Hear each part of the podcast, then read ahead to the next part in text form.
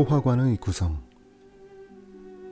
속속들이 알고 나면 실망하게 되는 것들이 있다.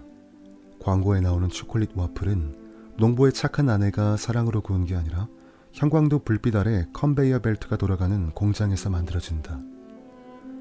학교는 입학했던 첫날 생각했던 것만큼 재미있지 않다. 인생의 무대 뒤에서는 모두가 맨 얼굴이다. 가까이에서 보는 것보다 멀리 떨어져서 봐야 더 멋져 보이는 것들이 많다. 그런데 소화관은 그렇지 않다. 소화관은 멀리서 보면 오히려 징그럽게 느껴진다. 입 뒤로 지름 2cm 정도의 식도가 목을 따라 내려가 위와 연결된다. 위는 오른쪽이 왼쪽보다 훨씬 짧다. 그래서 반달 모양 혹은 삐딱한 자루 모양으로 휜다. 소장은 7m나 되는데 어떨 땐 오른쪽으로 또 어떨 땐 왼쪽으로 구불구불 이어져서 마지막에 대장과 연결된다. 이 지점에 염증을 일으키는 것 말고는 할 줄 아는 게 없어 보이고 그래서 무용지물 같은 맹장이 달려 있다. 대장은 진주 목걸이를 흉내내려는 슬픈 시도처럼 울퉁불퉁 부풀어 있다. 멀리서 보면 소화가는 볼품 없고 매력 없고 체계 없는 튜브 같다. 이제 가까이서 살펴보자. 확대해서 볼수록 점점 더 매력적으로 보이는 신체 기관이 소화관 말고 또 있을까? 소화관은 알면 알수록 아름답다. 우선 신기한 부분부터 자세히 살펴보죠.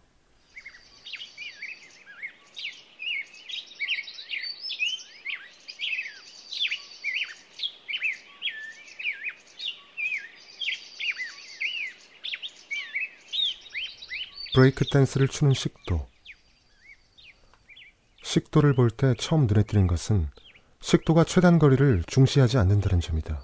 식도는 가장 짧은 길을 택해 곧장 위 한가운데로 가지 않고 비스듬히 기울어 위의 오른쪽 꼭지와 연결된다. 이것은 기막힌 묘수다. 외과 의사라면 이런 연결을 end-to-side anastomosis 즉 단측 문합술이라 부를 것이다. 약간 우회하는 길이긴 하지만 그럴 만한 충분한 가치가 있다. 걸을 때만 하더라도 발을 뗄 때마다 복근에 힘이 들어가기 때문에 배에 가해지는 압력이 두 배로 커진다. 웃거나 기침을 할 때는 심지어 몇 배씩 커진다. 이런 압력이 위를 누르기 때문에 식도가 곧장 위의 가장 윗부분에 닿는 건 좋지 않다. 옆으로 슬쩍 물러남으로써 식도는 압력을 피한다. 그 덕분에 식사 후에 걸어도 발을 뗄 때마다 트림이 나지 않는 것이다. 갑자기 웃음포가 터지더라도 식도의 영리한 연결 덕분에 우리는 기껏해야 한 번씩 웃음 방귀, 거리 열고 웃다가 나오는 트림, 걸어 닫고 갑자기 웃음보가 터지더라도 식도의 영리한 연결 덕분에 우리는 기껏해야 한 번씩 웃음 방귀로 다 같이 한 번 더 웃게 될 뿐 웃다가 토하는 일은 없으니 이 얼마나 고마운 일인가. 그러나 식도가 위의 오른쪽 꼭지와 연결되는 바람에 위에 가스가 차는 부작용이 생긴다. 엑스레이 사진을 보면 위의 윗부분에서 작은 공기방울을 볼 수 있다. 가스는 공중으로 떠오를 뿐 옆에 난 출구를 바로 찾아가지 못한다. 그러므로 트림을 하려면 마중물을 넣듯 먼저 약간의 공기를 삼켜야만 한다. 공기를 삼키면 식도 구멍이 가스 근처로 살짝 밀리며 꺽 소리와 함께 가스가 밖으로 올라온다. 누워서 트림을 할 때는 왼쪽으로 누우면 더 수월하다. 배를 깔고 자거나 계속 오른쪽으로만 누워 자는가? 그렇다면 한 번만 돌아 누워보자. 식도의 꿈틀거리는 외양은 자세히 보면 예쁘다는 생각이 들 정도다. 식도 주변에는 스프링 모양으로 힘줄이 퍼져 있는데 이것 때문에 식도는 브레이크 댄스를 추듯 꿈틀거린다. 식도를 세로로 길게 당기면 스프링 모양의 힘줄이 전화선처럼 늘어나면서 길어진다. 식도는 힘줄을 통해 척추와 연결되어 있다. 꼿꼿하게 앉아 고개를 뒤로 젖히면 식도가 세로로 늘어난다. 그러면 식도가 좁아져 위아래 구멍을 쉽게 막을 수 있다. 이런 이유로 과식을 한 후에 신물이 올라오면 구부정하게 앉는 것보다 똑바로 앉는 것이 도움이 된다.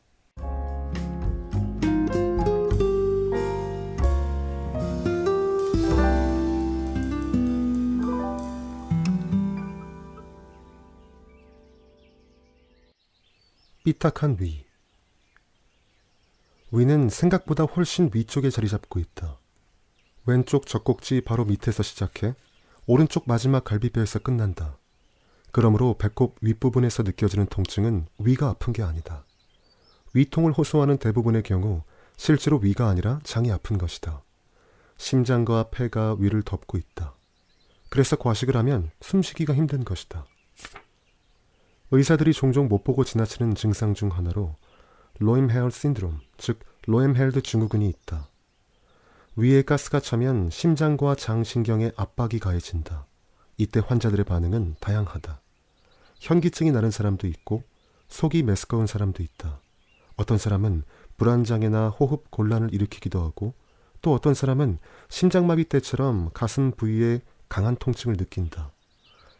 의사들이 로엠헬드 증후군을 상상 통증이나 건강 근심병으로 잘못 진단하는 경우가 종종 있다. 드립을 하거나 방귀를 끼려고 해보셨나요? 이렇게 물었으면 좋았을 텐데. 그랬더라면 장기적으로 가스가 차는 음식을 끊고 위와 장 미생물을 되살리고 술을 많이 마시지 말라는 처방을 내렸을 것이다. 술을 많이 마시면 가스를 생산하는 박테리아가 수천 배로 늘어난다. 말하자면 어떤 박테리아들에게는 알코올이 썩은 과일 맛이 나는 먹이인 것이다. 배 속에 이런 부지런한 가스 생산자들이 살면 간밤의 디스코 파티가 아침에 트럼펫 콘서트로 바뀔 것이다. 알코올 소독 때문에. 이제 위의 희한한 모양을 살펴보자. 위는 한쪽이 다른 쪽보다 월등히 길어서 휠 수밖에 없다. 그로 인해 안쪽에 주름이 많이 생긴다. 이렇게 말할 수도 있겠다. 노트르담에 콰지모도라는 꼽추가 있다면 소화관에는 위라는 꼽추가 있다. 그러나 위의 괴상한 모양에는 깊은 뜻이 담겨 있다. 물을 한 모금 마시면 물은 식도를 타고 곧장 위 오른쪽 좁은 면을 지나 소장으로 통하는 물에 도달한다. 반면 음식물은 위의 왼쪽 넓은 면으로 떨어진다. 그런 식으로 위는 잘게 쪼개야 하는 것과 빨리 내버려도 되는 것을 아주 노련하게 분리한다. 위는 그냥 삐딱한 게 아니라 각기 다른 전문 분야 두 곳을 갖춘 것이다. 하나는 액체 전문, 다른 하나는 고체 전문. 말하자면 두 개의 위가 하나로 합쳐진 것이다.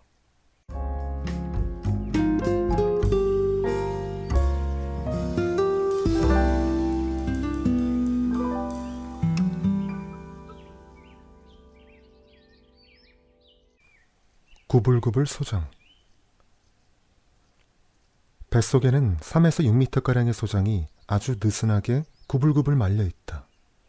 우리가 트럼펠린에서 뛰면 소장도 같이 들썩거린다. 비행기가 이륙할 때 소장도 우리와 같이 등받이 쪽으로 쏠린다. 춤을 추면 소장도 신나서 이리저리 비비고 배가 아파 얼굴을 찡그리면 소장도 아주 비슷한 형태로 근육에 힘을 준다. 자신의 소장을 본 사람은 아마 거의 없을 것이다. 장 내시경을 하더라도 의사는 주로 대장만 살핀다.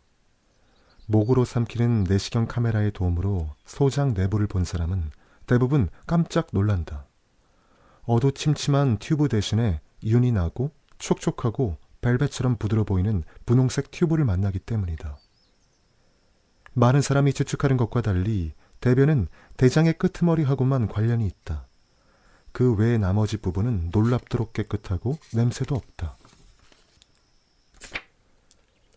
소장은 우리가 삼킨 모든 음식물에 입맛을 다시며 성실하게 일한다.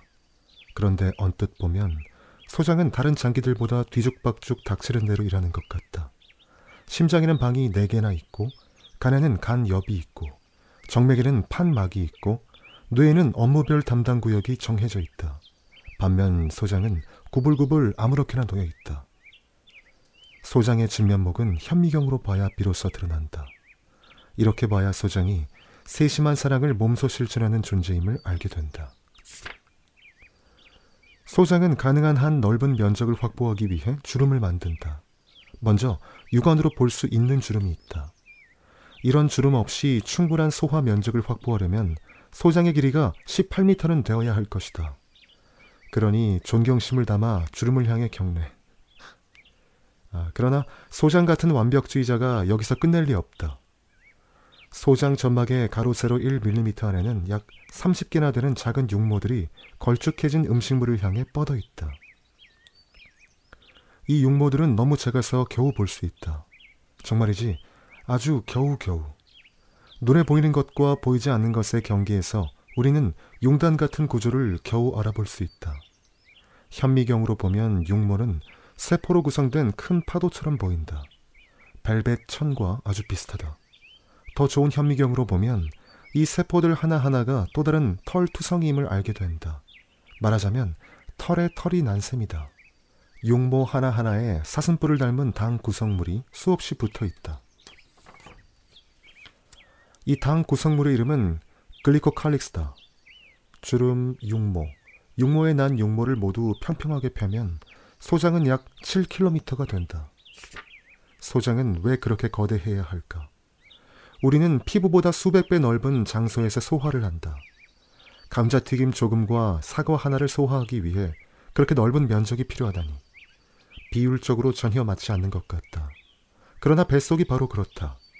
내 것은 확대하고 남의 것은 축소한다. 흡수하여 내 것으로 만들 수 있을 만큼 남의 것을 모두 아주 작게 쪼갠다. 우리는 이 일을 입에서부터 시작한다. 사과를 씹을 때 수백만에 달하는 사과 세포를 풍선 터트리듯 치아로 터트리기 때문에 아삭아삭 소리가 난다. 신선한 사과일수록 살아있는 세포가 많다. 그래서 우리는 특히 아삭거리는 사과를 좋아한다. 우리는 아삭거리는 신선한 음식만큼이나 단백질이 풍부한 잘 익은 음식도 사랑한다. 스테이크나 스크램블 에그 혹은 두부구이가 날고기, 날계란 혹은 생두부보다 더 맛있다. 어쩌면 본능적으로 익은 것이 소화에 좋다는 걸 알고 있기 때문인지도 모른다.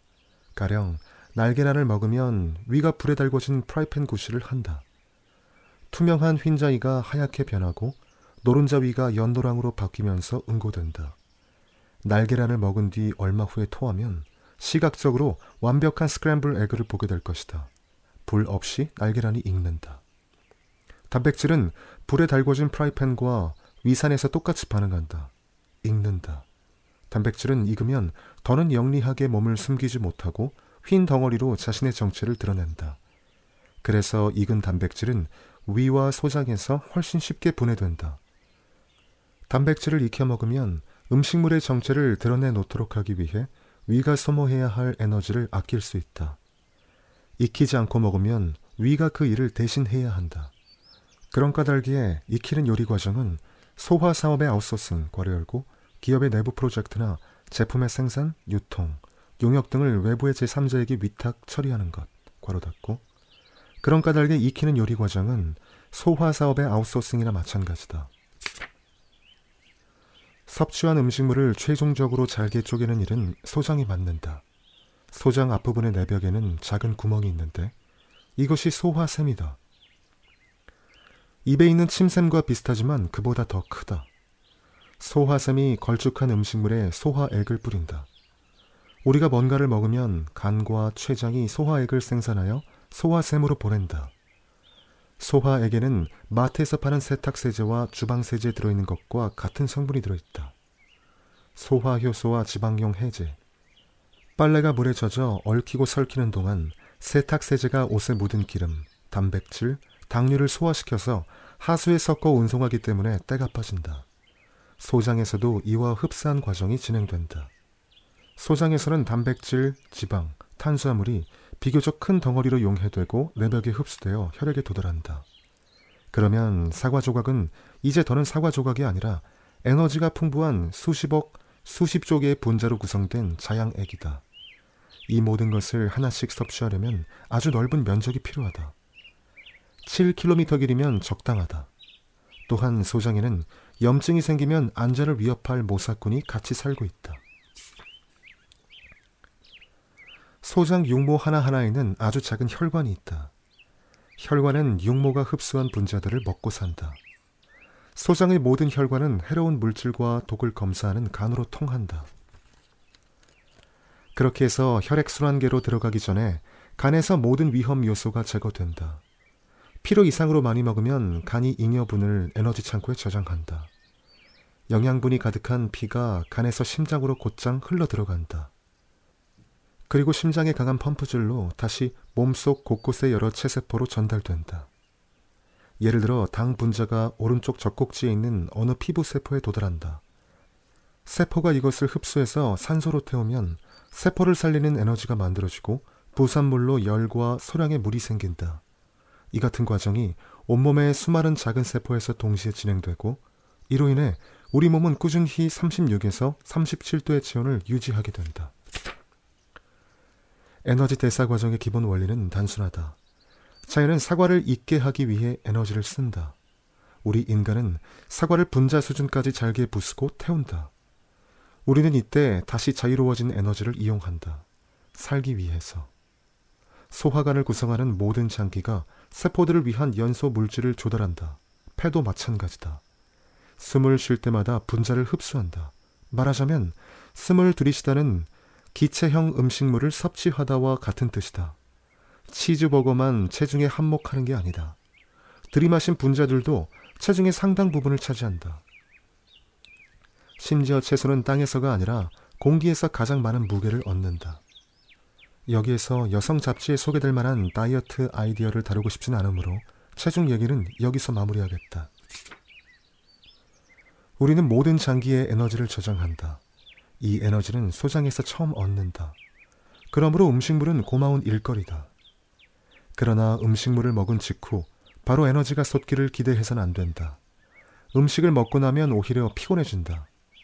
음식물은 아직 소장에 도달하지 않았고 소화 준비 단계에 있다. 위에 음식물이 차서 일단 배고픔은 사라졌지만 음식을 먹기 전과 똑같이 기운이 없고 게다가 음식물을 섞고 잘게 쪼개려면 에너지를 추가로 써야 할 판이다. 그래서 마른 피가 소화기관으로 몰린다. 음식을 먹은 뒤 피곤해진 까닭이 뇌의 피가 부족하기 때문이라고 믿는 과학자들도 많다. 그에 대해 어떤 교수는 이렇게 반박했다. 머리에 있는 피가 모두 배로 간다면 우리는 죽거나 기절할 것입니다. 사실 식곤증의 원인은 따로 있다. 포만감을 느낄 때 분비되는 특정 신경 전달 물질이 피로감을 담당하는 뇌 영역을 자극한다. 피로감이 뇌의 작업을 방해하겠지만 소장 입장에서는 그보다 좋은 일이 없다. 우리가 느긋하게 쉴 때 소장은 가장 효율적으로 일할 수 있다. 편하게 쉬면 대부분의 에너지가 소장에 투입되고 혈액에 스트레스 호르몬도 적기 때문이다. 그러므로 긴장을 늦추지 않고 계속 일하는 최고 경영자보다 느긋하게 책을 읽는 사람이 적어도 소화 비즈니스에서는 더 성공적인 결과를 얻을 수 있다.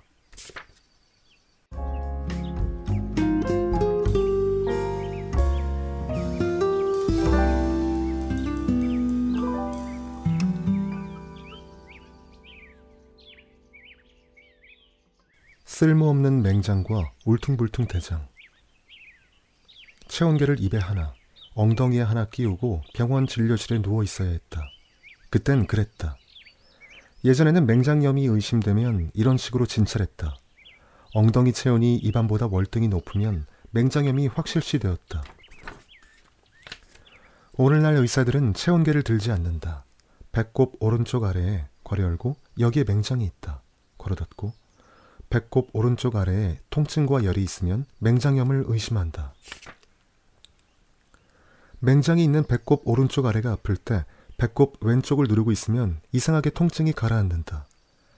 누르고 있던 손을 다시 치우면 아이고 배야 하고 소리치게 된다. 장이 보호액에 둘러싸여 있기 때문이다. 왼쪽을 누르면 보호액이 오른쪽으로 쏠려 염증이 난 맹장이 그 속에 잠긴다. 맹장이 보호액에 잠겨 있는 동안에는 통증이 덜하다. 오른쪽 다리를 힘주어 들어올릴 때 괄호 열고 누군가 다리를 눌러줘야 한다. 괄호 닫고 오른쪽 다리를 힘주어 들어 올릴 때 통증이 있으면 이것도 맹장염 증상일 수 있다. 어떨 땐 밥맛이 없거나 구역질이 나기도 한다. 맹장은 종종 쓸모없는 장기로 대접받는다. 하지만 전 세계 어떤 의사도 끔찍한 복통을 호소한다고 해서 환자의 맹장을 떼어내지는 않는다. 맹장은 누가 뭐래도 대장의 중요한 일부분, 괄호 열고, 맹장은 대장의 첫 부분으로 소장과 연결된다. 괄호 닫고, 맹장은 누가 뭐래도 대장의 중요한 일부분이다. 맹장 수술에서 의사들이 실제로 떼어내는 것은 맹장이 아니라 그 밑에 달린 충수다. 이것은 장의 일부라기보다는 어릿광대가 이렇게 저렇게 구부려 동물 모양을 만들어내는 가느다란 풍선처럼 생겼다. 아무도 그의 이름을 불려주지 않으며 그냥 맹장이라 부르는 게 당연해 보일 만큼 보잘것없다. 프랑크푸르트에 붙어있는 작은 도시 로스바우에 살고 있는데 누가 어디에 사느냐고 물으면 그냥 프랑크푸르트에 살아요 라고 대답하는 것과 같다. 충수는 너무 작아서 걸쭉해진 음식물을 처리할 수 없을 뿐더러 음식물이 거의 도달할 수 없는 곳에 달려있기도 하다. 소장은 충수를 그냥 지나쳐 대장과 연결된다. 충수는 그 밑에 숨어서 자기 위로 무엇이 지나가는지 살핀다. 입안의 선홍색 돌기를 기억하고 있는 사람은 이 독특한 관찰자에게 어떤 능력이 숨어 있는지 눈치챘을 것이다. 비록 동료들과 멀리 떨어져 있지만 충수는 엄연히 편도의 면역 조직 소속이다. 대장은 소장에서 흡수할 수 없는 것들을 처리한다. 그래서 대장에는 육모가 없다. 소장 육모가 포기한 것을 대장에서 또다시 육모로 흡수하려 애써봐야 헛수고일 테니까. 대장은 육모 대신에 마지막으로 남은 음식 찌꺼기를 잘게 부수는 박테리아를 갖고 있다. 그리고 우리의 면역 체계는 이런 박테리아들에게 관심이 많다. 그러므로 충수의 위치 선정은 매우 탁월하다. 음식 찌꺼기를 처리하지 않아도 될 만큼 멀찍이 떨어졌지만 낯선 미생물들을 자세히 살필 수 있을 만큼 가까운 곳에 자리를 잡았다. 대장 내벽이 면역세포들의 넓은 야영지라면 충수는 거의 면역 조직으로만 구성되어 있다. 나쁜 균이 충수에 침입하면 완전히 포위되는 셈이다. 그러나 이것은 또한 충수가 포위한 전체, 말하자면 360도 파노라마로 그 부위에 염증이 생길 수 있다는 뜻이기도 하다. 염증 때문에 작은 충수가 심하게 부풀어 오르면 몸에서 나쁜 균을 쓸어버리는 일은 더욱 어려워진다.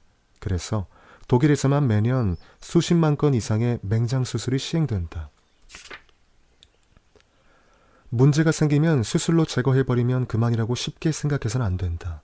여기에는 좀 더 복잡한 문제가 있다. 충수가 좋은 박테리아만 살리고 나쁜 박테리아는 모두 쓸어버린다면 결국 건강한 충수에는 엄선된 좋은 박테리아만 모여 있다는 결론을 내릴 수 있다. 바로 이것이 미국의 윌리엄 파커와 랜달 볼링거 연구팀이 2007년에 발표한 연구 결과다. 예를 들어 심한 설사 후 충수는 진가를 발휘한다. 대장에 살던 박테리아들이 설사와 함께 대거 쓸려나간 뒤 넓은 땅에 새로운 미생물이 정착하는 것은 시군죽 먹기다. 그러나 우리 몸은 이것을 우연에 맡기지 않는다. 파커와 벌링거에 따르면 바로 이때 충수에서 미생물팀이 출동해 대장을 보호하는 미생물이 널리 퍼져 정착한다. 독일에는 설사를 유발하는 병원체가 많지 않다. 물론 독일 사람들도 때때로 장염에 걸리지만 인도나 스페인에 비하면 독일 사람들은 무해한 미생물로 이루어진 환경에 살고 있다. 그러므로 독일 사람은 인도나 스페인 사람보다 상대적으로 충수가 덜 필요하다고 말할 수도 있다. 하지만 어떤 나라에 살든 맹장 수술을 받았거나 받을 예정이라면 너무 걱정하지 않아도 된다.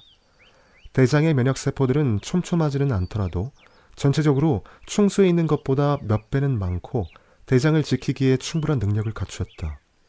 설사를 한 뒤 확실히 해두고 싶으면 약국에서 좋은 박테리아를 구입해 대장의 새로운 주민으로 정착시키면 된다. 우리 몸에 맹장 및 충수가 왜 있는지 이제 확실해졌다. 그렇다면 대장은 왜 있는 걸까? 영양소는 이미 소장에서 흡수됐고 대장에는 육모도 없다. 대장은 소화되지 않은 찌꺼기로 도대체 뭘 하려는 걸까? 대장은 소장처럼 구불구불 늘어져 있지 않고 두꺼운 액자처럼 소장을 둘러싸고 있다. 대장을 뚱뚱하다고 놀려서는 안 된다. 맡은 업무를 수행하려면 뚱뚱할 수밖에 없다. 어려울 때를 대비해 있을 때 아끼고 저축해야 한다. 이것이 대장의 저우명이다. 대장은 헌신적으로 마지막까지 철저히 소화시킨다. 그 사이 소장에서 벌써 두 번째, 혹은 세 번째 음식물을 소화하기 시작하더라도 대장은 조급해하지 않고 꿋꿋이 제 할 일을 한다. 대장은 소장에서 넘어온 음식물 찌꺼기를 약 16시간 동안에 철저하게 작업한다. 소장이 급하게 서두르느라 미처 흡수하지 못한 영양소들이 여기서 흡수된다. 칼슘 같은 중요한 미네랄이 대장에서 비로소 흡수된다. 또한 대장과 미생물의 꼼꼼한 협력 덕분에 우리는 에너지가 풍부한 지방산, 비타민 K, 비타민 B12, 그리고 비타민 B1인 티아민, 비타민 B2인 리보플라빈을 추가로 얻는다. 이것은 원활한 혈액 응고, 건강한 신경, 편두통 예방 등등 모든 면에서 좋은 일이다. 또한 대장 끝에 있는 직장은 수분과 염분의 균형을 정확하게 맞춰 놓는다. 직접 맛을 볼 사람은 없겠지만 아무튼 대변은 늘 비슷할 정도로 짭짤하다. 이런 섬세한 작업 덕분에 물을 1리터는 좋게 전략할 수 있다. 직장이 이 일을 제대로 하지 않으면 우리는 매일 물 1리터를 더 마셔야 할 것이다. 대장에서 흡수된 모든 수확물은 소장에서처럼 혈액을 따라 간으로 운송되고 거기서 검사를 받은 후 대순환계로 전달된다.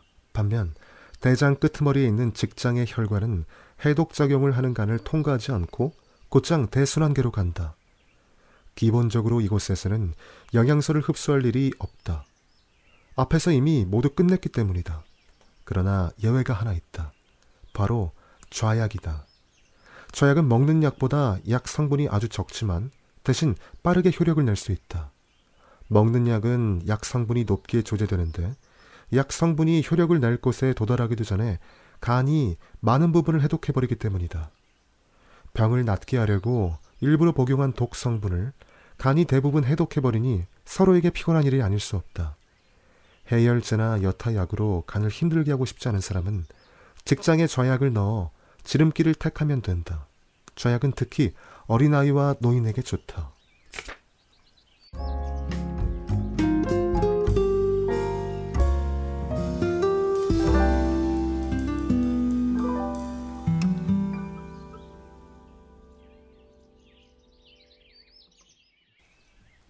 음식물의 실체 최대 면적으로 음식물을 가장 잘게 쪼개는 소화 작업에서는 단연 소장이 가장 중요한 단계를 담당한다. 마른 것이 소장에서 결정된다. 유당을 소화할 수 있는지, 무엇이 건강한 음식인지, 어떤 음식물이 알레기를 일으키는지. 이때 소화효소는 작은 가위처럼 일한다. 소화효소는 음식물과 체세포가 공통 분모를 가질 때까지 음식물을 잘게 자른다. 자연은 영리하게도 모든 생물을 똑같은 기본 물질로 만들었다. 모든 생물은 당 분자, 아미노산, 지방으로 구성되어 있다. 우리의 음식물은 모두 생물이다. 생물학적 정의에 따르면 사과, 나무와 소는 똑같은 생물이다. 당 분자는 아주 복잡한 고리로 연결될 수 있다. 그러면 그것은 빵, 국수, 밥 같은 음식물에 들어있는 이른바 탄수화물이 되어 더는 단맛이 나지 않는다. 토스트 한 조각을 먹은 사람은 소화효소의 가위질 이후에 결과적으로 백설탕 몇 숟가락을 퍼먹었을 때와 같은 양의 당 분자를 얻는다. 차이점이 하나 있다면 백설탕은 이미 잘게 쪼개진 상태로 소장에 도달하고 소화효소의 노동 없이 곧장 흡수된다는 점이다. 대량의 정제 설탕은 우리의 피를 단번에 달게 만든다. 새하얀 토스트에 들어있는 당은 비교적 빨리 소화된다. 반면 통밀빵에 들어있는 당은 훨씬 느리게 소화된다. 통밀빵은 하나씩 일일이 떼어내야 하는 유난히 복잡한 당 분자고리로 구성되어 있다. 그러므로 통밀빵은 당 폭탄이 아니라 몸에 좋은 당 저장고다. 덧붙이자면 피가 갑자기 달달해지면 다시 건강한 균형을 맞추기 위해 몸은 매우 격렬하게 반응한다. 이때 대량의 호르몬, 특히 인슐린이 분비되는데 인슐린은 특별 투입 후 급속도로 다시 피곤해지는 효과를 낸다. 너무 빨리 흡수되지만 않으면 당은 우리 몸에 매우 중요한 원료다. 당을 세포 연료로 사용할 수 있고 사슴뿔처럼 생긴 글리코칼릭스로 만들어 소장 세포에 붙일 수도 있다. 당은 소화효소의 노동을 줄여주고 익힌 단백질처럼 빨리 흡수되기 때문에 우리 몸은 당을 좋아한다. 게다가 당은 굉장히 빨리 에너지로 바뀐다. 이런 성공적인 에너지 공급의 대가로 뇌가 좋은 기분을 상으로 준다. 오늘날 우리는 당분에 덫에 걸렸다. 인류 역사상 지금처럼 당 공급이 과도했던 적은 없었다. 미국의 경우 마트에서 파는 가공식품에 약 80%의 당분이 첨가되어 있다. 우리 몸은 진화 단계에서 익힌 기술로 당 쇼크나 복통으로 소파에 쓰러질 때까지 가공식품에 숨어있는 단맛을 찾아내 먹어치운다. 군것질을 많이 하면 건강에 좋지 않은 것은 알지만 감탄스러울 만큼 본분에 충실한 본능을 뭐라 탓할 수는 없다. 당분을 많이 섭취하면 우리 몸은 힘든 때를 대비해 이를 저장해둔다. 사실 이것은 실용적인 선택이다. 우리 몸은 당 분자를 다시 길게 연결해서 글리코겐으로 만들어 저장하거나 지방으로 바꿔 지방 조직에 보관한다. 당은 적은 비용으로 지방을 생산할 수 있는 최고의 원료다. 글리코겐은 조깅만 해도 금세 소비된다. 정확히 말하면 숨이 차고 힘들어지기 시작하는 그 순간부터 글리코겐이 소비된다. 식이 생리학자는 지방을 태우고 싶으면 운동을 최소한 1시간은 해야 한다고 조언한다. 우리 몸은 힘이 들어야 비로소 소중한 저장품을 내놓는다. 생각만큼 뱃살이 빨리 안 빠져서 화가 나겠지만 지방을 소중히 여기는 우리 몸은 이런 감정에 개의치 않는다. 지방은 모든 영양소 중에서 가장 효율적이고 가장 소중한 성분이다. 원자들이 아주 노련하게 서로 붙어 있는 까닭에 지방은 탄수화물이나 단백질과 비교했을 때 1g당 2배의 에너지를 갖는다. 지방은 전선을 감싼 고무 피복처럼 우리의 신경을 감싼다. 지방이 감싸고 있기 때문에 우리는 광속으로 생각할 수 있는 것이다. 우리 몸의 중요한 호르몬들은 지방으로 만들어지며 체세포를 둘러싼 막도 지방이다. 이렇게 특별하고 소중한 지방을 어찌 저장하지 않을 수 있으며 남는다고 어찌 흥청망청 탕진할 수 있겠는가? 기아 위기에는 괄호 열고 지난 수백만 년 동안 인류에게는 기아 위기가 수없이 찾아왔다. 닫고 기아 위기에는 뱃살이 곧 생명 보험이다. 소장에게도 지방은 아주 특별한 존재다. 다른 영양소와 달리 지방은 소장에서 간단히 피로 흡수되지 않는다. 지방은 수용성이 아니기 때문이다. 만약 지방이 피로 흡수되면 소장 육모의 작은 혈관을 금방 막히게 하고 큰 혈관에서는 물 위의 기름처럼 둥둥 떠다닐 것이다. 그래서 지방은 다른 방식으로 흡수된다. 혈관이 아니라 림프관을 이용한다. 림프관과 혈관은 배트맨과 로빈처럼 일명 다이내믹 듀오다. 몸 안의 모든 혈관은 림프관과 동행한다. 소장에 있는 아주 작은 혈관들도 예외가 아니다. 힘찬 펌프질로 조직에 영양소를 공급하는 혈관은 굵고 붉지만 림프관은 가늘고 투명한 백색이다. 림프관은 펌프질된 액체를 다시 조직 밖으로 꺼내와 필요한 곳곳에 면역세포를 운송한다. 림프관은 아주 가냘프다. 혈관처럼 근육질이 아니다. 림프관은 때때로 중력의 힘을 빌려 일하기도 한다. 그래서 아침에 일어나면 종종 눈이 부어 있다. 누워 있으면 중력의 작용이 약해지기 때문에 얼굴에 작은 림프관이 용기를 내어 문을 열더라도 액체의 운송이 원활하지 못하다. 일어나 똑바로 서야 비로소 밤새 혈액에서 림프관으로 운송된 액체가 림프관을 따라 아래로 흘러간다. 괄 열고 걸을 때는 다리 근육이 림프관을 눌러 조직액이 위로 올라가기 때문에 오래 걸으면 종아리에 수분이 부족해진다. 괄호 닫고 림프관은 어딜 가나 약 잡힐 만한 약골에 속한다. 그러나 소장에서만큼은 예외다. 여기서 림프관은 막중한 역할을 한다. 모든 림프관이 아주 굵은 관으로 모이기 때문에 소화된 지방이 막힐 위험 없이 모두 수집된다. 이 굵은 관은 이름부터가 벌써 어마무시하다. 둑투스 토라키쿠스. 우리말로 흉관이란 뜻인데 이름에서 그 역할을 상상할 수 있다. 이 관은 흉부에 있고 고기환 지방이 왜 그렇게 중요하고 나쁜 지방이 왜 그렇게 나쁜지 알려준다. 기름진 식사를 하면 흉관에 지방방울이 많이 모여서 림프액이 우유처럼 탁해진다. 그래서 우유 흉관이란 별명이 붙기도 했다. 남녀 차별 없이 모두가 공평하게 흉관을 하나씩 갖고 있다. 지방이 흉관에 모이면 복부에서 횡격막을 지나 곧장 심장으로 향한다. 괄 열고 다리, 눈꺼풀, 소장에서 수집된 액체가 심장으로 쏟아진다. 걸어 닫고 말하자면 비싼 올리브유나 저렴한 튀김기름은 우리가 소화시킨 다른 영양소와 달리 간을 통과하지 않고 곧장 심장으로 들어간다. 심장이 세게 펌프질해서 지방방울이 혈관을 타고 돌다가 언젠가 우연히 간에 도달하면 비로소 나쁜 지방의 해독이 진행된다. 이런 일이 비일비재하기 때문에 간은 유비무환으로 늘 많은 피를 은닉해 둔다. 그러나 이런 나쁜 지방이 간에 도달하기 전까지 심장과 혈관들은 맥도널드 같은 곳에서 싼 값에 얻을 수 있는 나쁜 지방에 무방비로 노출되어 있다. 나쁜 지방이 나쁜 효과를 내는 것과 마찬가지로 좋은 지방은 좋은 효과를 낸다. 약간의 돈을 더 써서 신선한 올리브유에 바게트빵을 적셔 먹는 사람은 심장과 혈관들의 좋은 향유를 바라는 셈이다. 올리브유가 동맥경화증, 세포 스트레스, 알츠하이머, 그리고 황반변성 같은 눈병을 예방할 수 있다는 연구 결과들이 많다. 또한 올리브유는 리머티스 관절염 같은 염증 질환에 좋고 특히 암을 예방하는 효과도 있다.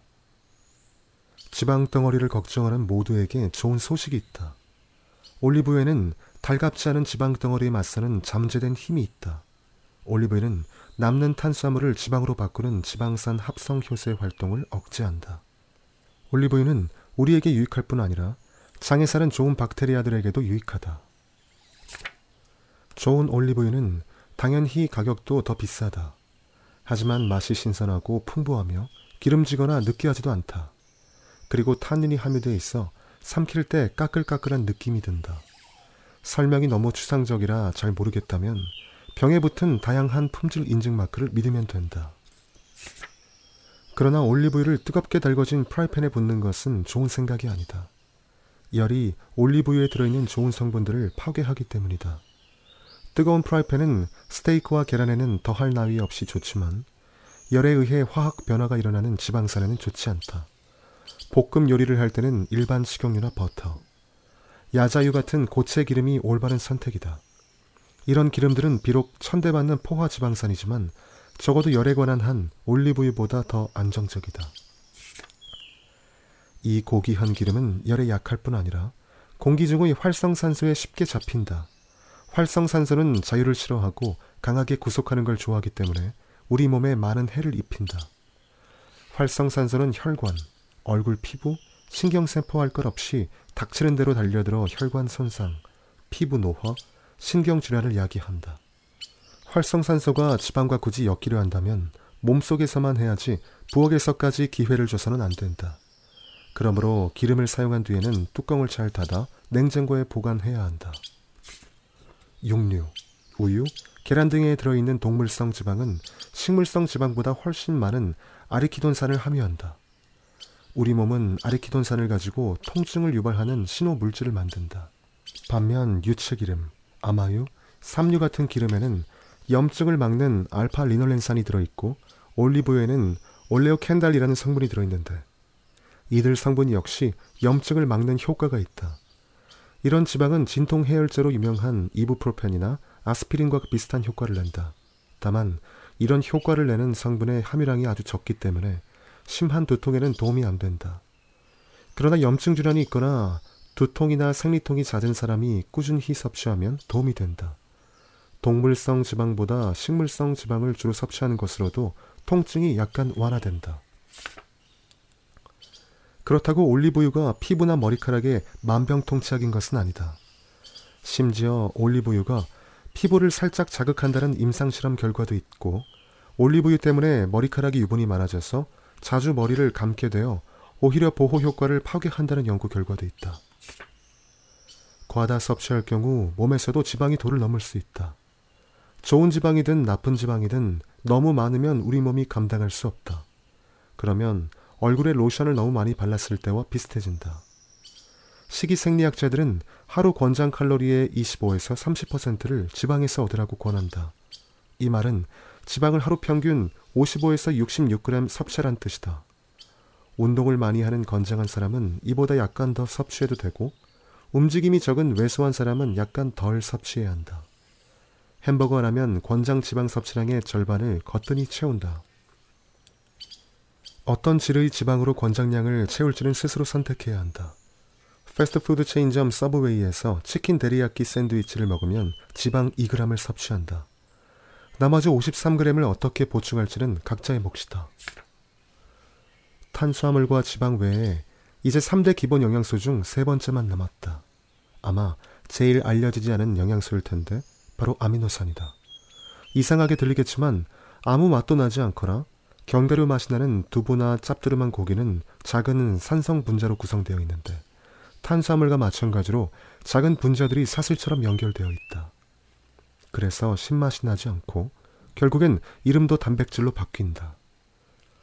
소장에서 소화 효소가 음식물의 분자 사슬을 끊으면 소장 육모가 쪼개진 조각들을 흡수한다. 아미노산은 20여 종이 있는데 이것이 수많은 방식으로 연결되어 다양한 단백질을 만든다.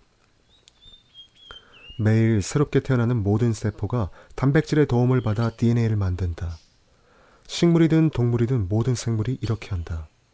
그러므로 우리가 젠에서 얻는 모든 음식물에는 단백질이 들어있다. 그럼에도 불구하고 채식만으로 모든 영양소를 넉넉히 섭취하려면 머리를 좀 써야 한다. 식물성 단백질은 동물성 단백질과 다르다. 식물성 단백질에는 필수 아미노산이 적기 때문에 종종 불완전 단백질이라 불리기도 한다. 어떤 식물성 단백질에는 괄호 열고 단백질로 합성될 수 있을 만큼 충분한 양의 괄호 닫고 어떤 식물성 단백질에는 필수 아미노산이 겨우 한 가지만 들어있는 경우도 있다. 그러면 그 한 가지 아미노산을 제외한 나머지 아미노산 분자들은 그냥 소변으로 배출되거나 어찌어찌하여 재활용된다.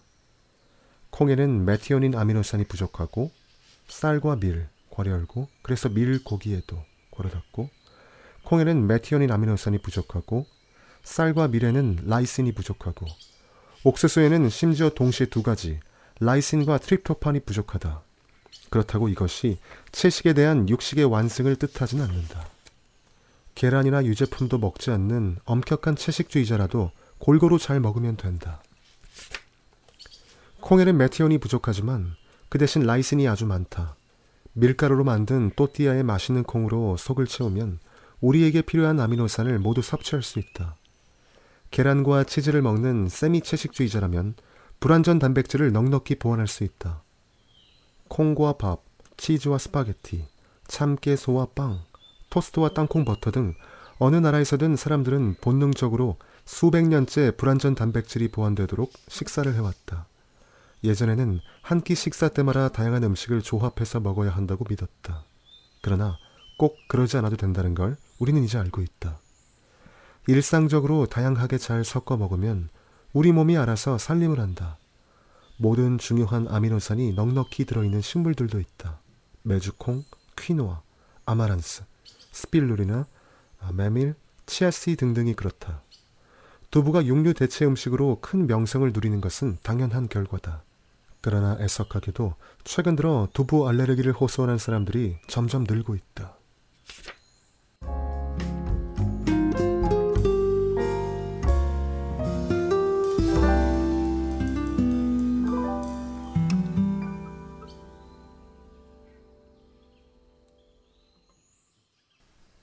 알레르기, 불내증, 과민증. 알레르기의 기원론은 소장에서 시작된다. 소장이 단백질을 아미노산으로 분해하지 않으면 단백질은 알갱이 형태로 남는데 이것은 혈액으로 흡수되지 못한다. 평소 있는 듯 없는 듯 존재감 없는 아이가 어느 날 예기치 못한 엄청난 일을 벌이듯 소장의 림프관이 그렇다. 분해되지 못한 알갱이가 지방 방울에 갇혀 림프관에 들어가고 거기서 주의력 깊은 면역세포에게 발각된다. 면역세포는 예를 들어 땅콩 알갱이를 림프에게서 발견하면 당연히 이 낯선 존재를 공격한다. 다음에 또 땅콩 알갱이를 만나면 이미 준비 훈련이 잘 된 면역세포들이 더 강력하게 공격할 수도 있다. 그러다가 언젠가는 땅콩을 입에 넣기만 해도 벌써 면역세포가 보고를 받고 즉시 무기를 든다. 그 결과 얼굴과 혀가 퉁퉁 부어오르는 등 점점 강력한 알레르기 반응을 보인다. 우유와 계란, 그리고 땅콩처럼 지방과 단백질이 모두 풍부한 음식 알레르기 반응이 그렇다.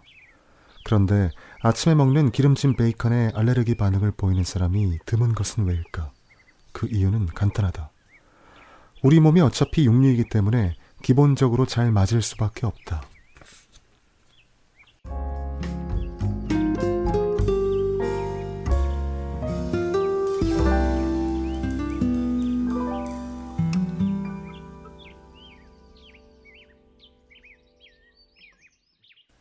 글루텐 불내증 및 과민증 소장의 알레르기 유발이 단지 지방 때문만은 아니다. 알레르기 단골 메뉴인 새우, 꽃가루, 글루텐은 지방과 별 상관이 없다.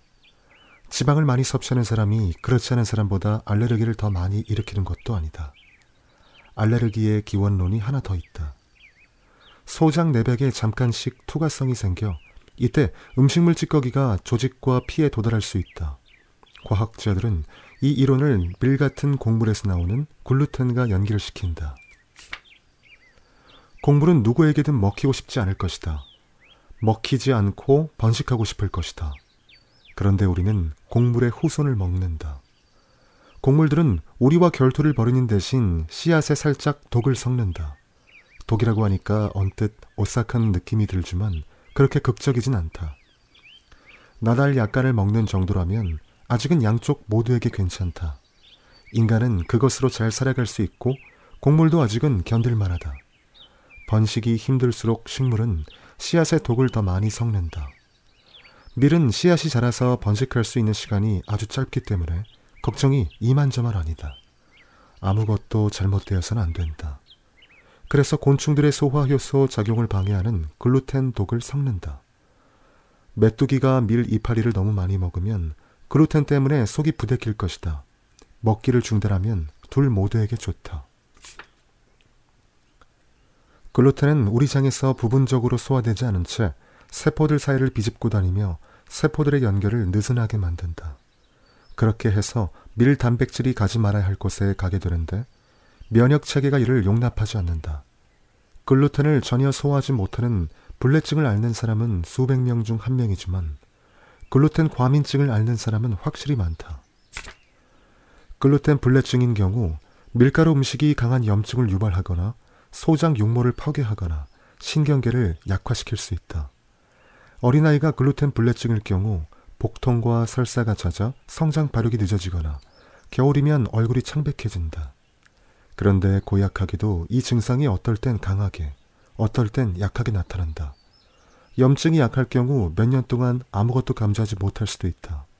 때때로 배가 아프거나 아주 우연히 병원에서 빈혈 진단을 받게 된다. 글루텐 불내증이면 밀가루 음식을 완전히 끊는 방법밖에는 없다. 글루텐 과민증인 경우 심각한 소장 손상 없이 밀가루 음식을 먹을 수는 있지만 그래도 많이 먹지 않는 게 좋다. 메뚜기처럼 조금만. 엄밀히 말하면 2주 정도 밀가루 음식을 끊어야 비로소 속이 편하는 것을 느낄 수 있다. 속이 부대끼거나 더부룩한 느낌이 단번에 없어지진 않는다. 글루텐 과민증에 따르는 증상인 두통이나 관절통 역시 바로 사라지진 않는다. 그러나 밀가루 음식을 끊는 즉시 집중력이 좋아지거나 피로를 덜 느끼는 사람들도 있다. 글루텐 과민증 연구는 시작된 지 얼마 안 되어 현재로서는 대략 다음과 같이 말할 수밖에 없다. 글루텐 불내증이 음성으로 나왔더라도 글루텐 과민증을 앓는 사람이라면 밀가루 음식을 완전히 끊는 게 좋다. 소장 육모의 염증이나 손상이 생기지 않더라도 밀가루 음식이 면역 체계를 괴롭힐 수 있기 때문이다. 소장의 투과성은 항생제를 복용한 직후 혹은 과음이나 스트레스 때문에 아주 잠깐 높아질 수 있다. 이럴 때만 글루텐 과민증을 보이는 사람이라면 그 증상이 글루텐 불내증처럼 나타날 수 있다. 이 경우에도 얼마 동안 밀가루 음식을 완전히 끊는 것이 좋다. 혈구에서 특정 분자가 발견되어야 글루텐 불내증으로 확진된다.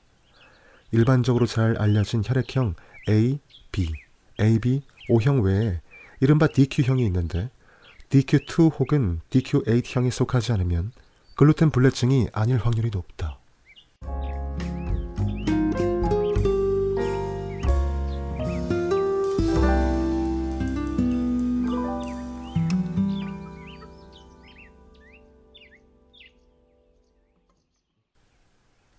유당 및 과당 과민증 유당 과민증은 알레르기나 불내증과 상관없다. 그러나 이것 역시 음식물이 완전히 분해되지 않는 경우다. 유당은 우유의 구성 성분으로 당 분자 두 개로 구성되는데 이 둘을 쪼갤 수 있는 소화 효소는 소장 육모에서 분비되지 않고 소장 세포가 직접 만들어 미세 육모 끝에 발라놓는다. 따라서 유당이 소장벽에 닿아야만 쪼개져서 흡수될 수 있다. 유당 소화 효소가 없으면 복통, 설사, 복부 팽만감 등 글루텐 불내증 및 과민증과 비슷한 어려움을 겪는다. 그러나 글루텐과 달리 소화되지 않는 유당 알갱이는 소장벽을 통과해 돌아다니지 않는다. 유당 알갱이들은 그냥 계속해서 대장으로 밀려가 그곳에서 가스를 만드는 박테리아의 먹이가 된다. 말하자면 배에 찬 가스는 먹을 것을 넉넉히 얻은 박테리아의 감사 인사다. 가스가 차는 것이 불편하긴 하지만 유당 과민증은 불내증만큼 건강에 해롭지 않다. 유당을 소화하는 유전자는 누구에게나 있다. 아주 드물지만 선천적으로 유당을 소화하지 못하는 사람도 있다. 그런 아기는 엄마 젖을 먹으면 심하게 설사를 한다. 전 인류의 약 75%는 나이가 들면서 서서히 유당 소화 유전자가 없어진다. 어차피 모유나 분유를 더 이상 먹을 필요가 없기 때문이다. 서유럽, 오스트레일리아, 미국을 제외하면 어른이 돼서도 우유를 소화하는 사람은 희귀한 사람에 속한다. 독일과 비슷한 수준의 국가들에서는 마트에서 유당 없는 유제품들을 볼 수 있다. 최근 조사에 따르면 독일 국민 5명 중 1명이 유당 과민증이기 때문이다. 나이가 많을수록 유당 과민증일 확률도 높다. 그러나 나이 60줄에 가스가 차고 설사가 난다고 해서 그것이 습관처럼 마시는 우유나 평소 즐겨 먹는 생크림 소스 때문일 거라 생각하는 사람은 흔치 않다. 오해는 금물. 앞으로 우유를 마시지 말라는 얘기가 아니다. 활동성이 다소 낮아졌을 뿐 유당을 분해하는 효소는 아직 소장에 남아있다. 아기 때 유당을 100% 소화했다면 지금은 10에서 15%로 줄었다고 보면 된다. 그러므로 우유를 안 마셨을 때 확실히 속이 편하다면 어느 정도 마시면 괜찮고 얼마나 마시면 문제가 생기는지 쉽게 알아낼 수 있을 것이다. 치즈 한 조각, 커피에 올리는 휘핑크림, 과자에 들어있는 밀크크림 정도는 전혀 문제가 되지 않는다. 독일에서 가장 흔히 볼 수 있는 음식물 과민증은 과당 과민증인데 이때도 아주 비슷한 양상이 나타난다. 독일 국민 중 3명 중 1명이 과당을 소화하는 데 문제를 보인다. 공놀이 노래 체리 먹기에 가서도 과당 과민증에서 유래했다. 아주 적은 양에도 거부 반응을 보이는 선천적인 과당 불내증도 있다. 그러나 대부분은 과당을 너무 많이 섭취하기 때문에 문제가 생긴다. 많은 사람들이 순진하게도 과당 함유가 설탕 함유보다 더 건강에 이로울 것이라고 생각한다. 그래서 식료품 생산자는 기꺼이 정제한 과당을 쓰고 그것을 버젓이 자랑한다. 과당 함유량 증가. 매일 사과 한 개씩 먹는 정도는 아무 문제가 없다.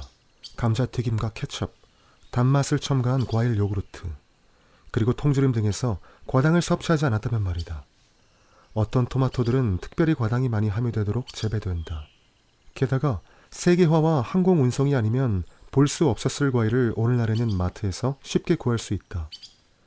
열대 지방에서 온 파인애플이 겨울에 네덜란드 비닐하우스에서 재배된 신선한 딸기 옆에 진열되어 있고 모로코에서 온 건조 무화과도 있다. 그러므로 어쩌면 음식물 과민증은 수백만 년 전에는 없었던 음식물을 한 세대 안에 소화해야 하는 우리 몸이 당연히 보일 수밖에 없는 반응인지도 모른다. 과당 과민증의 메커니즘은 글루텐이나 유당과는 다르다.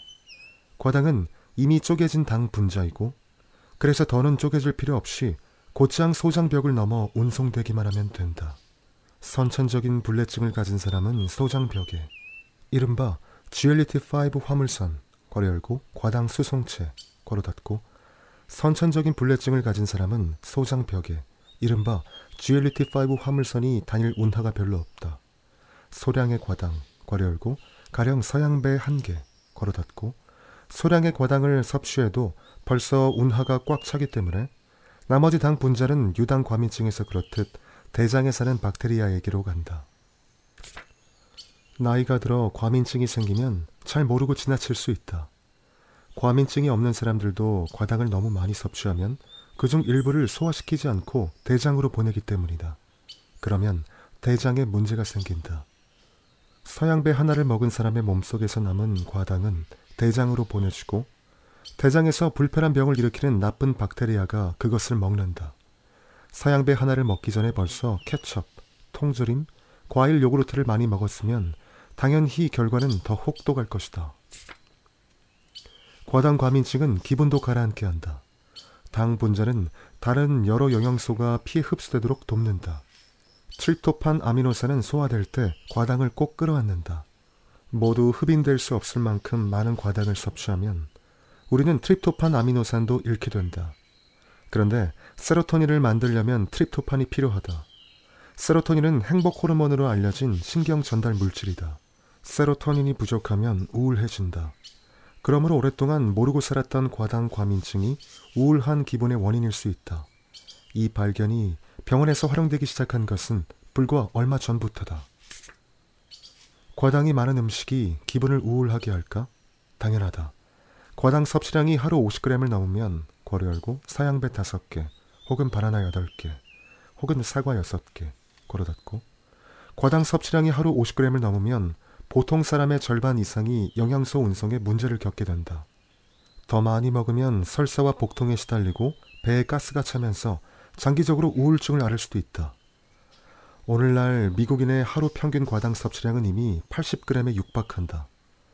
우리의 부모 세대는 차에 설탕 대신 꿀을 탔고 인스턴트 음식을 거의 먹지 않았으며 제철 과일을 하루 16에서 24g을 섭취했다. 세로토닌은 행복감뿐 아니라 포만감도 담당한다. 복통 같은 불편한 증상 외에도 과당 과민진의 부작용으로 폭식 및 군것질 습관이 생길 수 있다. 다이어트를 위해 샐러드를 먹은 모든 사람에게 흥미롭고 유익한 정보 하나. 마트나 패스트푸드점에서 파는 드레싱에는 과당 포도당 시럽이 들어있다. 과당 과민증이 없는 사람이라도 이 시럽을 먹으면 포만감을 알리는 신경 전달 물질 렙틴이 제 기능을 하지 않는다는 연구 발표가 있었다. 같은 칼로리의 샐러드라도 직접 만든 올리브유 식초 드레싱 혹은 요구르트 드레싱과 함께 먹으면 포만감이 오래간다. 삶의 모든 영역이 그렇듯 식료품 산업도 계속 변하고 있다. 새로운 변화는 좋은 효과를 내기도 하지만 나쁜 효과를 내기도 한다. 가령 염장법은 한때 부패한 용류로 인한 식중독을 막아주는 유용한 방법이었다. 그래서 수백 년간 고기와 소시지를 소금에 절여 저장했다. 고기를 소금에 절이면 빛나는 붉은색을 띈다.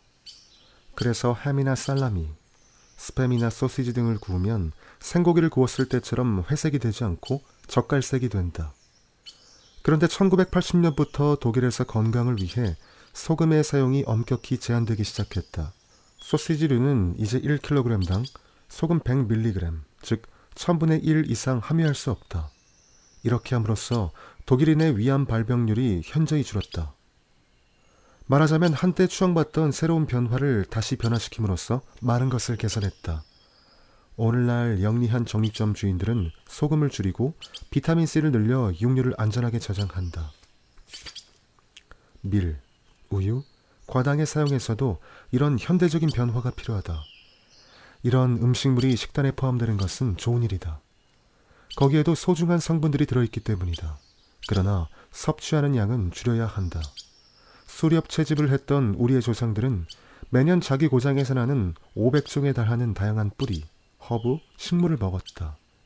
그러나 오늘날 우리가 먹는 음식의 대부분은 17가지 정도의 채소를 활용할 뿐이다. 장이 이런 변화에 어려움을 겪는 건 당연한 결과다. 소화 문제는 우리 사회를 두 집단으로 나눈다. 한 집단은 건강에 주의하고 먹는 것에 꼼꼼히 신경을 쓰고 다른 집단은 각종 건강 보조제를 챙겨 먹는 깐깐한 친구들 때문에 짜증이 난다. 두 집단 모두 옳다. 어떤 사람들은 병원에서 특정 음식물에 대한 과민증 진단을 받고 종종 과도하게 조심한다. 실제로 과민 반응을 일으키는 음식을 먹지 않으면 증상이 호전되는 것을 체험한다. 그러면 이들은 마치 독이라도 든 것처럼 과일이나 곡물 혹은 유제품을 절대 먹지 않는다. 그러나 선천적 불내증이 아닌 이상 이런 태도는 너무 과도한 반응이다. 이런 사람들에게도 약간의 생크림 소스, 빵 한 조각, 과일 후식 정도는 먹어도 될 만큼 충분한 소화 효소가 있다. 물론 먹는 것에 꼼꼼히 신경을 쓸 필요도 분명히 있다. 특히 요즘의 음식 문화 추세를 생각 없이 받아들이고 있는 것은 아닌지 되돌아봐야 한다. 아침에도 밀가루, 점심에도 밀가루, 저녁에도 밀가루. 과당이 안 들어간 가공식품이 없다. 과장이 아니다. 수유기가 한참 지난 뒤에도 우유를 계속 마신다. 몸에 맞지 않는데도 말이다. 정기적인 복통, 잦은 설사, 피로감 등은 그냥 생기는 게 아니다. 이걸 그냥 참고 견뎌야 할까? 말도 안 된다. 의사가 글루텐 불내증이나 과당 과민증 진단을 내리지 않았더라도 먹지 않았을 때 속이 편하다면 편한 대로 할 권리가 있다. 항생제, 과도한 스트레스, 장염 등은 과민 반응을 일으키는 특정 음식물을 단순히 많이 먹어서 생긴 증상과는 차원이 다른 문제다. 그러나 건강을 되찾으면 예민해진 장도 즉시 정상으로 돌아온다. 그러므로 문제의 음식물을 평생 끊어야 하는 게 아니라 몸이 받아들일 수 있을 만큼만 적당히 먹는 것이 정답이다.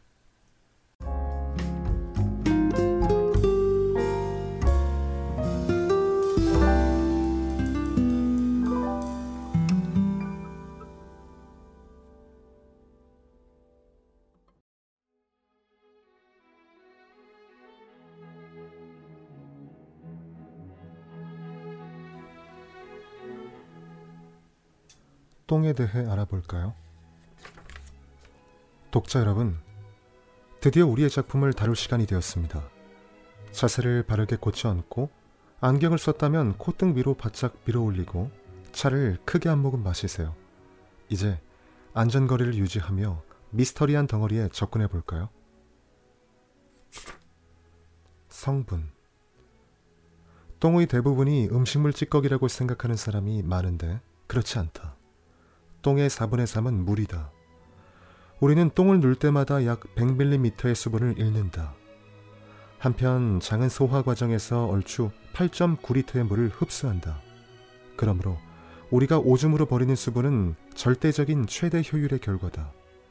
수분을 약간 남겨서 똥에 보태는 것 역시 최대 효율에 해당한다. 최적화된 수분 함유 덕분에 똥은 음식물 찌꺼기를 부드럽게 밖으로 운송할 수 있다. 수분을 뺀 나머지 고체 성분 중 3분의 1이 박테리아다. 장에서의 복무를 마치고 퇴직한 박테리아들이 밖으로 나온 것이다. 또 다른 3분의 1은 소화되지 않은 식이섬유다. 채소나 과일을 많이 먹을수록 똥이 많아진다. 평균 똥 무게는 100에서 200g인데 많으면 하루 500g도 만들어낼 수 있다. 나머지 3분의 1은 몸이 버리는 잡다한 혼합물이다. 예를 들어 약 잔여물, 색소 혹은 콜레스테롤 같은 찌꺼기들이다.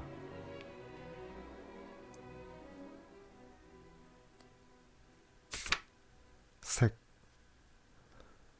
정상적인 똥의 색은 갈색에서 황갈색 사이다. 이런 색의 음식을 전혀 먹지 않아도 똥은 언제나 이런 색이다. 오줌도 마찬가지다. 노란 물을 마시지 않아도 언제나 노란색을 띈다. 이것은 우리가 매일 새롭게 만들어내는 중요한 생산물, 바로 피 때문이다. 초당 240만 개의 혈구가 생산되며 동시에 그만큼 많은 혈구가 버려진다. 이때 붉은색은 먼저 푸른색으로 변하고 그 다음 노란색으로 바뀐다.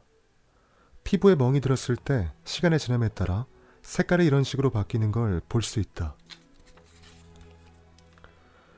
노란 피, 즉 혈장의 일부가 곧장 오줌에 섞여 밖으로 나온다. 나머지 대부분은 간을 거쳐 대장에 도달한다. 그러면 박테리아들이 노란색을 갈색으로 바꾼다. 똥 색깔을 보고 건강을 체크할 수 있으니 이 얼마나 고마운 일인가.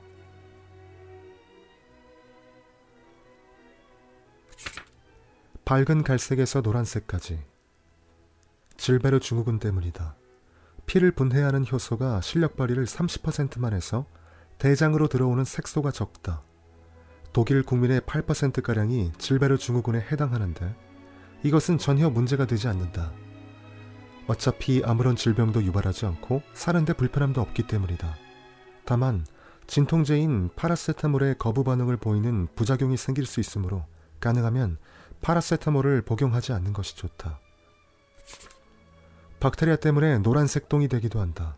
항생제나 설사 때문에 박테리아들이 제대로 일을 하지 못하면 노란 피가 갈색으로 바뀌지 않는다. 밝은 갈색에서 회색까지. 간과 대장의 연결 통로가 꺾이거나 눌리면 혈액 색소가 대변에 섞이지 못한다. 꺾인 통로는 결코 좋지 않다. 그러므로 변 색깔이 회색에 가깝다 싶으면 꼭 병원에 가야 한다. 검정색 혹은 붉은색. 응고된 피는 검정색이고 신선한 피는 붉은색이다. 검정색이나 붉은색 똥이라면 대장에서 갈색으로 변한 노란색 피만 섞인 게 아니다. 이런 경우에는 혈구 전체가 섞인 것이다. 치질일 때 보이는 밝은 붉은색 똥은 크게 고민하지 않아도 된다. 검정색에 가까우면 병원에서 검사를 받아봐야 한다. 열고 전날 빨간 물을 먹은 경우는 제외한다. 걸어 닫고 밀도 브리스톨 대변 도표는 1997년에 만들어졌다. 인류가 수백만 년 전부터 똥을 눈걸 생각하면 한참 늦은 감이 있다. 브리스톨 대변 도표는 똥의 일곱 가지 밀도를 보여준다.